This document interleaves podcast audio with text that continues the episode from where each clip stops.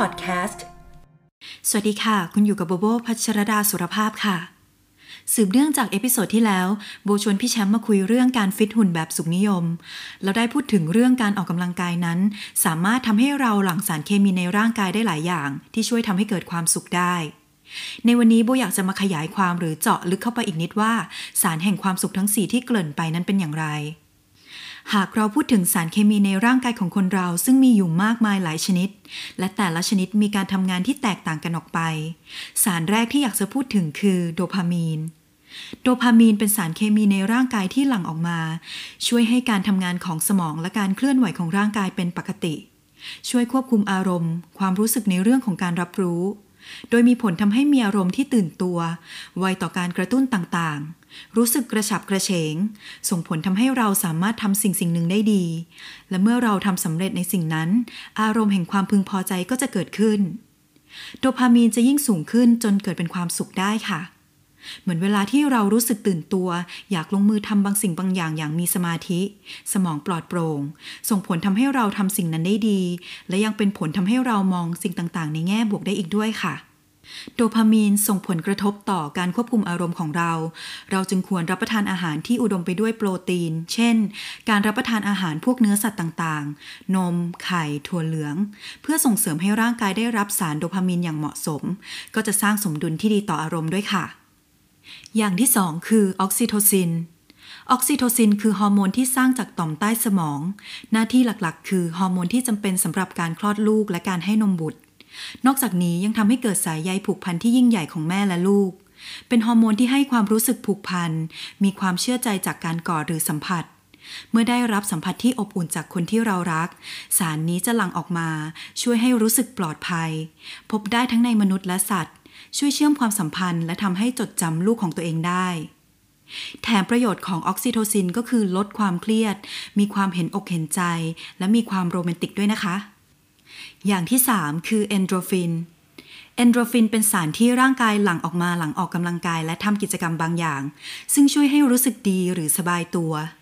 เอนโดรฟินนั้นมาจากคำว่า endogenous ที่หมายความว่าภายในร่างกาย และคำว่ามอร์ฟีน ที่หมายถึงสารบรรเทาอาการปวด ดังนั้นเอนโดรฟินจึงหมายถึงฮอร์โมนที่บรรเทาอาการปวดตามธรรมชาติที่ผลิตจากภายใน การหลั่งสารเอนโดรฟินทำให้รู้สึกมีความสุข เคลิบเคลิ้ม อิ่มอกอิ่มใจ คลายเครียดทำให้อยากอาหารมากขึ้น ช่วยหลั่งฮอร์โมนเพศ และเสริมสร้างการทำงานของระบบภูมิคุ้มกัน ประโยชน์คือช่วยบรรเทาความเจ็บป่วย สารนี้ทำปฏิกิริยากับหน่วยรับความรู้สึกในสมอง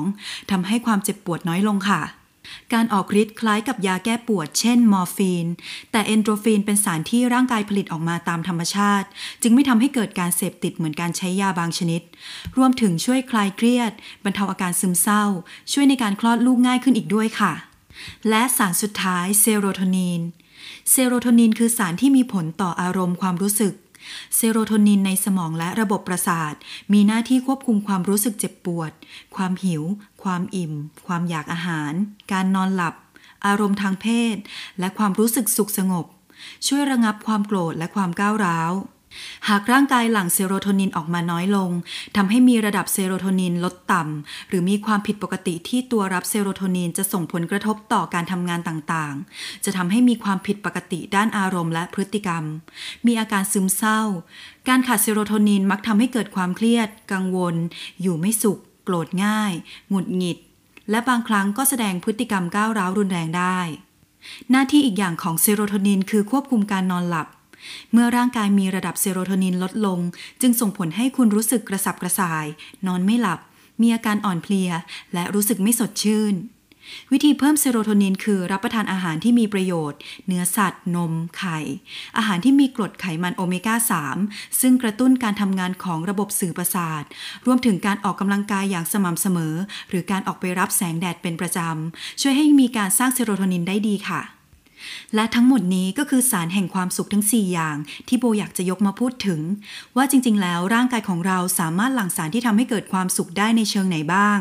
และแต่ละชนิดเป็นอย่างไรโบหวังว่าคุณผู้ฟังจะได้รับความรู้ และรู้จักการเพิ่มพูนความสุขให้กับชีวิตประจำวัน เพราะความสุขไม่ได้อาศัยแค่ปัจจัยภายนอก แต่มันเกี่ยวกับร่างกายและสารเคมีในสมองด้วย ซึ่งถ้าเรารู้จักเพิ่มพูนได้ในหลาย ๆ ทาง ไม่ว่าจะเป็นจากการออกกำลังกาย การรับประทานอาหารที่ดีต่อสุขภาพ การใช้เวลาไปกับสิ่งที่เราชอบ เราก็จะรู้ว่าจริง ๆ แล้วมันมีวิธีมากมายเหลือเกิน ที่จะทำให้เรามีความสุขได้ในทุก ๆ วันนะคะ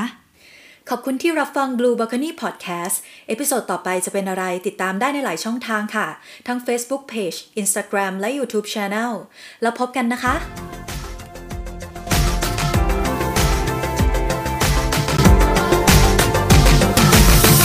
Blue Balcony Podcast